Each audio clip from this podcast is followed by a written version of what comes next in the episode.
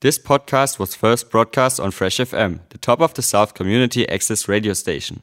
For more information on Fresh F M, as well as links to other great local podcasts, go on our website fresh f m dot net or download the access media dot n z app.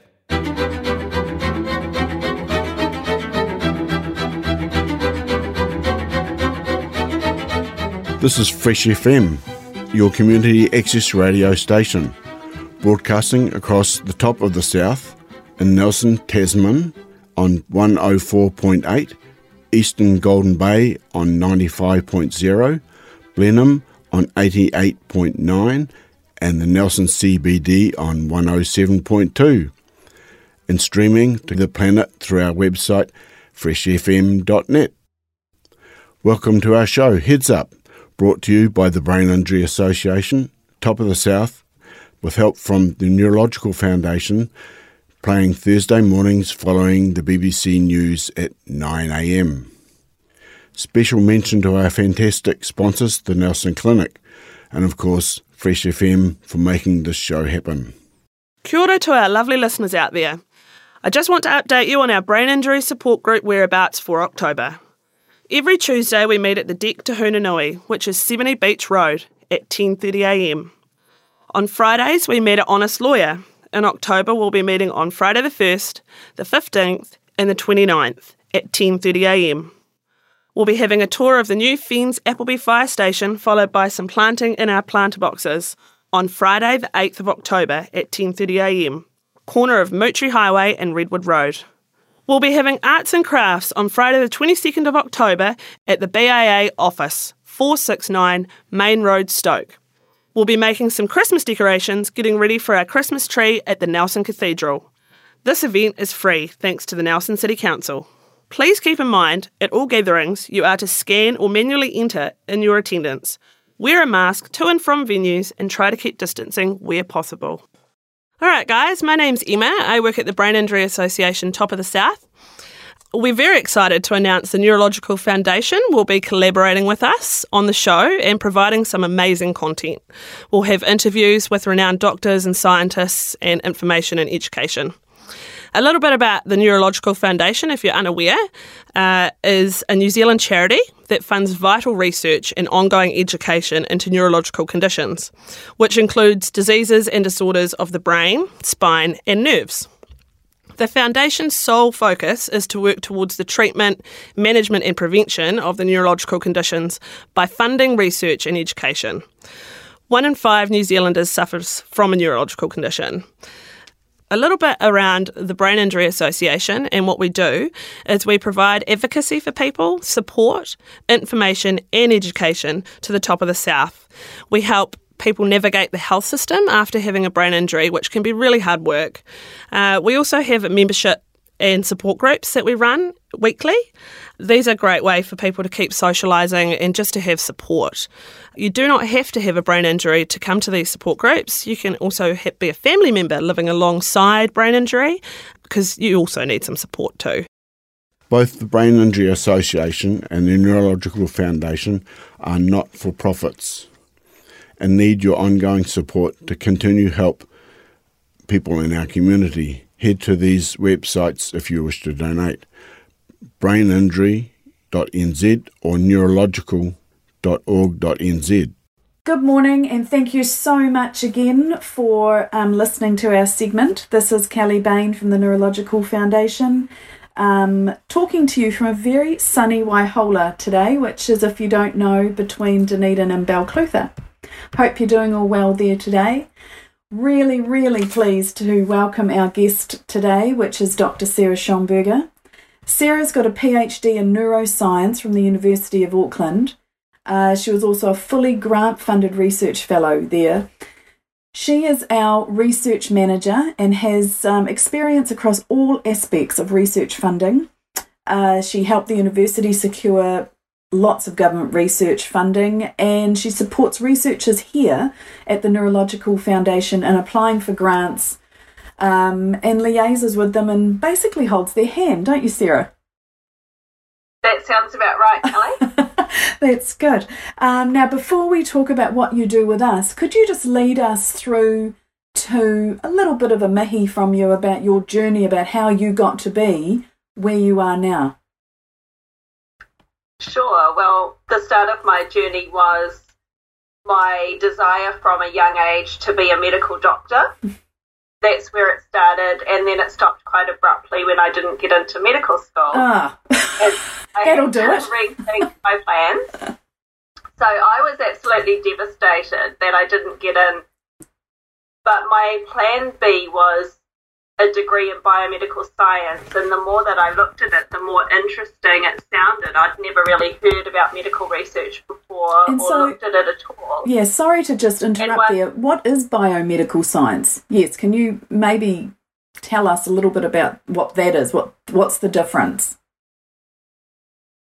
So there's a whole lot of different types of medical research, and right. so the biomedical science degree sort of gives you an overview of everything. So right. you've got physiology, which looks at how the body works. You've got pharmacology, which looks at how drugs work. Then mm. you've got anatomy, and it brings together all those things. And it was a fascinating degree, and I never looked back after I started that. Great.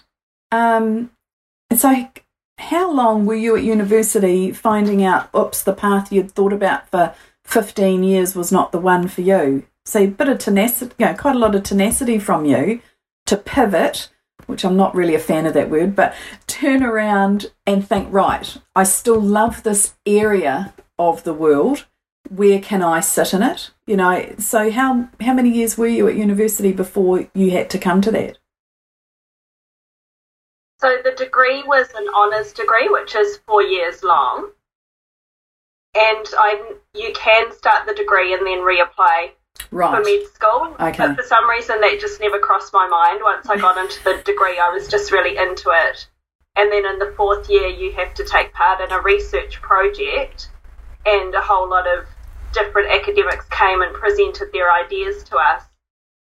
And there was one very confident, inspiring professor called Professor Garth Cooper, who was doing a project in Alzheimer's, right. which my grandfather had died with. And it just grabbed me straight away. And everyone else was too scared to approach Professor Cooper because he was this, you know, big, um, famous scientist, I guess you'd say, who'd actually discovered a hormone, amylin, for his PhD, which has to do with diabetes. Yes. And he was just so confident in everything that most people didn't want to approach him, but I just knew straight away that was the project I wanted to do. So because I was the only one that asked for it, I got to go and do that project for my honours, and that really got me into neuroscience. Fantastic. Um Such tenacity, and I think that after you did your degree, where did you move to from there? I think that you also, and I, because we want to talk about you as a whole person, not just you as the doctor going to university, you had children, didn't you, as well, which kind of impacted your path. It wasn't as straightforward in your research journey as you thought it was going to be. Yeah, so after my honours, I was just actually going to get a job with someone in Professor Garth Cooper's lab yeah. as his technician, and that fell through. And so Garth Cooper said to me, why don't you do a PhD? That had never crossed my mind. But I was just so engaged with the research that to spend another four years doing it sounded like a really good idea. So I was actually studying for eight years in total when you combine my honours and my PhD. Gee. And during my PhD, I got married, and my husband had a very secure job at Air New Zealand as an engineer. So I never wanted to go overseas like a lot of research fellows do. Yes. They do some stints overseas. That just never really was the case. Within a couple of years after I'd finished my PhD, I had my first child, and we were settled in New Zealand, and it was probably a bit of a death knell for my career as a research fellow, not mm. going overseas, but it was just my life was in New Zealand, and that was sure. me. And, and yeah. so uh, people are in that situation now. Travel is tricky. So yeah. how do you think that's going to impact the, you know, the PhD students and fellows now? Well, we find that people are still applying to us to travel overseas to do research, mm. so it's definitely still going on. I would say people have to have more determination and tenacity now, yes, because they have to understand they may not be able to come back mm. and visit family and friends during their time overseas. They may be overseas for yeah. three to and, five well, years. Well, indefinitely, isn't it? Yeah. Um, and I sp- we've spoken with this with uh, Louise Bicknell a couple of segments ago about how the work, even though we're here in little New Zealand and you're saying your life is here, thank goodness, though, for things like the internet and video streaming, because she does a lot of her work and a lot of her contacts with lots of different people are global. So I suppose in one aspect, the changing travel times that COVID has presented us with is still mitigated by the fact we can still pick up the phone and video somebody. So probably not as... Um, it's not as integral to someone doing their research as other industries may be, I suppose. Yeah, so you couldn't learn a new research technique or a right. new surgical technique or something like that over the internet, but you can still network and yes. collaborate with people. Yes, which is the what conferences it... are online, and I think they're pretty hard going online, but what I've heard is that some people in New Zealand are hiring a conference venue, right? And so all of the New Zealand conference attendees are getting together and watching it via Zoom together, so they have their own sort of networking time, and it's not as boring as sitting at home and watching the conference on your own. Yeah, yeah. And hard work actually sitting and looking at a screen too. It's not always, you yeah. know, you think you can dash away and have a cup of tea, but you're actually concentrating quite hard. I think we all can appreciate that. Um, so we've now had children, we've now got back on the journey. And what were you doing just before you came to the Neurological Foundation? So I actually did come back because I wanted basically to do my children's preschool education myself. I'm yes. that sort of person. I wanted them to turn out like me, so I wanted to do their education myself. Now, everyone listening, I know Sarah quite well, so that comes as no surprise to me. But anyway, sorry Sarah for interrupting. Because my kids weren't particularly close together, they're just over three years apart, their preschool education was a long time. Yes. I was out of research for about eight years. I was still doing a bit of student supervision and helping apply for grants and write papers, things like that. But generally, I was pretty much out of it. And then I came back and just did the whole thing where Professor Garth Cooper offered me a lab bench, and so I got my own project together, I got my own grants together, sort of ran a whole project myself, and that was where I was looking at the link between Alzheimer's and diabetes. Okay, I'm, sounds fantastic. Can you just go back a sentence and explain how, I mean, how when you say you got your grant together, and you got yourself organised, what did that actually entail? So you have to get the right team around you. Yes. And then you have to work out what do I need to complete a project within a certain amount of time. Then right. you have to price up what you need. So it was getting the price of my own time, so my salary, as yes. well as all the things that I needed to do my research mm. and then put it all, basically a grant is a proposal that includes the budget and all the reasons about why you're doing what you're doing, why it's important and why somebody should give you money. Yes. Because what difference is it going to make to New Zealand? So a lot of people live and work like this, don't they? And in the organisations that we're used to, what we call soft money, where they're given yeah. a piece of space by a university or a learning institution. Um, but they're actually a sole trader in effect, if I can, you know, think of it in more lay terms, where they have to generate their own income, um, generate their own community product, and all the while they're doing the research when the research is only being funded for maybe a year or eighteen months, as well as still getting to the really detailed parts of their research, they're back on the wagon again at trying to fund. So it, got to yeah. have a lot of hats and have a lot of balls in the air, don't you, really? It's tricky. It's it's really difficult to try and apply for grants and be writing reports for mm. the grants that you do have and still try and get research in there. And yes. then if you want to try and get a permanent position at the university, you need to be teaching on the side, and you're expected to do a lot of volunteer work as well. Yes. And so for you, you were doing all this as well as having a young family at home. Um, and though I imagine your, you know, Carl, your husband, was very supportive. Um, so how long was this particular grant, and what, what was your success at the end?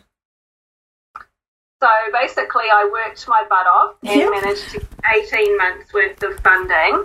Great. And then I found myself without funding, applying for grants, and yep. that's when I had a good talk with my husband, and we sort of said, if I'm going to be spending all this time away from my family, mm. I actually need to be doing something that I'm paid for. Yes. I couldn't really see it being a sustainable lifestyle for us. Right. So that's when I decided to pivot again and look at a different role within the university, and I managed just to get a part-time role because I only wanted to work part-time at that stage, which is very difficult in research also.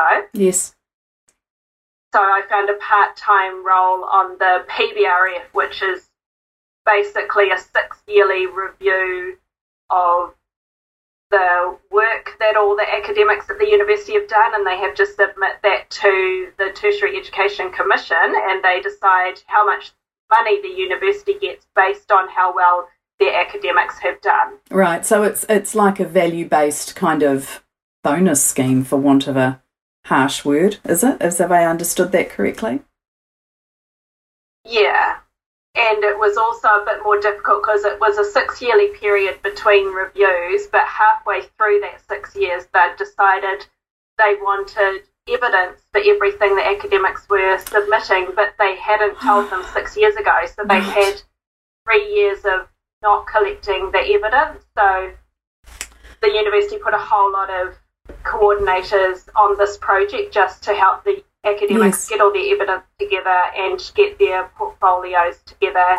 Right. And this when is... I applied for the job, I thought I was going to be put in the medical school, but right. they ended up putting me actually in the business school. Right. Oh, well, that gave was, you some skills. Yeah. That was actually an amazing, yeah, an amazing opportunity for my career, ending up in the business school, because I didn't even know that business people did research. And then when I ended up in the business school, I just... um learned so much fascinating stuff about health economics and just all this amazing stuff that mm. people are doing that I had no idea about. Oh, fantastic. And I think that was probably the start of your journey of what I said at the very start, holding people's hands, because um, if you don't know and you're listening to us, um, the Neurological Foundation has two funding rounds a year.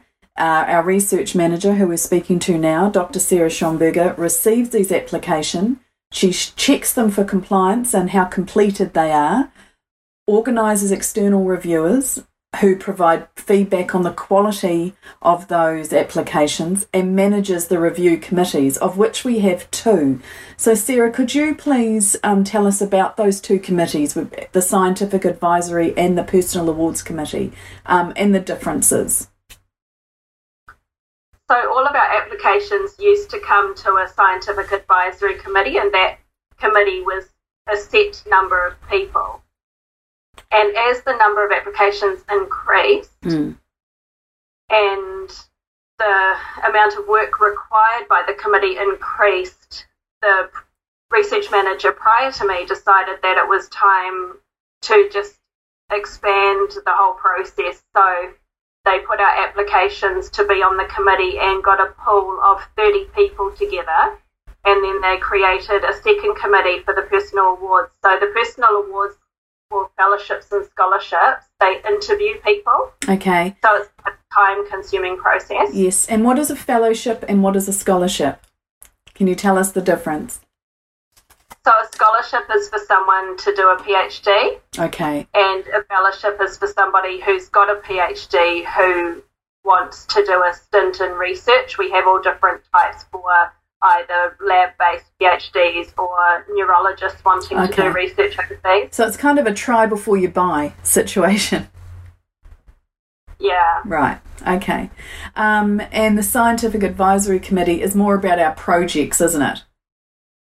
Yeah, so they do all the projects, and our large projects go to external reviewers, so the committee has to look at all the reviews that come in, look at the project, and then we just have a discussion on the different projects at the committee. Mm. And those are really interesting because we have a whole lot of people from who work with animals, work with cells, work with people, neurologists, neurosurgeons, things like that on our committee. So the discussion is really diverse and people bring all different perspectives, okay. particularly having the clinicians there is really important. So somebody may be doing a really great project that's based in the lab, but the clinician will say this will actually never make it in the clinic. It's yes. not viable, and that's really important piece of information to know at the start. Now, it's important because our basis is that... Um, Well, when I say we, the,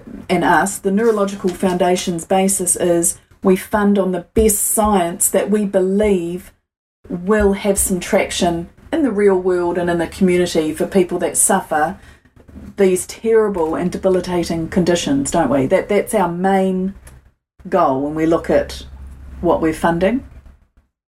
Yeah, we're looking at scientific quality and also the best people. So when we're interviewing for fellowships and scholarships, we're wanting to know that they're the most promising candidate and they're also going to be supported by a really good lab right, or a so, really good clinic. So they have a robust um, network around them, really. Um, yeah. So one thing I get a lot of people talk to me about when I'm out and about in the South um, is they want to know why we don't, why we're not funding M S as much, or why we're not looking into Huntington's, for example, or why are we funding these select ones. And I think it's timely in our conversation to say that we don't actually go out and look for these grants. They come to us. So, for example, if you got two hundred grant applications, one hundred eighty might be on the same topic. I mean, I doubt that, but I'm being hypothetical. Um, so we don't actually have a, a say, and nor do we want to really at the moment, about what conditions we're funding. We're funding the best based, as you say, best people and the quality of the science. Is, can you say that any better, do you think? Or I think that's a really good question because there are so many people in New Zealand with so many different neurological conditions. Mm-hmm. When we pull together just the main groups, there's seven hundred main groups of neurological conditions, right. and then within that, there's many more. So if we're looking at funding for a particular condition, we may not have any high-quality research in that area in New Zealand. Right. So because New Zealand is a small country, we have really high-quality international research. We are the best in the world at a handful of things. Mm. So those are the things that we want to put our money into because they're the ones that are going to have the highest outcome. If we try and spread the money across a whole lot of different conditions that are maybe being researched better elsewhere in the right. world, yeah. it's not really a good use for our money because if another condition has a really good setup in a lab in Sweden, mm. then that outcome's still going to reach New Zealand sure. eventually. So okay. we want to put our money into what's really going well in New Zealand. Okay, thank you, because I know that that is something that generally comes up quite a lot. Um, And I think if anyone is interested in the grants that we fund, every second Headlines magazine, we put out four a year. So twice a year, the Headlines magazine will detail the people that have been the recipients. Um, you can either go onto our website, which is, which is neurological dot org dot n z, um, to view the back copies online, or you can contact me. Um, my email address is Kellie Bain, K E L L I E, Bain, B A I N, at neurological dot org dot n z if you would like to be sent a paper copy. Um, I could keep talking for ages, Sarah, with you about what we do and how we do it, because I'm so proud of what we do, um, but we are running out of time. I did want to say that all the research that we've been so fortunate to facilitate and be able to fund has only been because of the donors out there and the support we get from New Zealanders. Um, this year, I hand on heart, of course, with the conditions, our donations have been down, but um, that's expected. Uh, but I do want to thank everybody that has ever donated to us or taken an interest, because our dual mandate isn't just funding uh, research, it's also providing education and awareness. So please never hesitate to contact me, um, phone, email, or all my details again on the website. Sarah, is there anything else you would like to say before we wrap up for this morning? I would actually like to bring people's attention to the fact that the neuroscience community in New Zealand is growing mm. according to the amount of funding that right. we're providing. So the more funding that we're able to provide, the more conditions that people will look at in New Zealand. So, for example, there's a certain number of things being researched at the moment, mm. but as new PhD students and new research fellows come through, they are looking for niches where they can use their techniques to apply to a particular condition. Mm.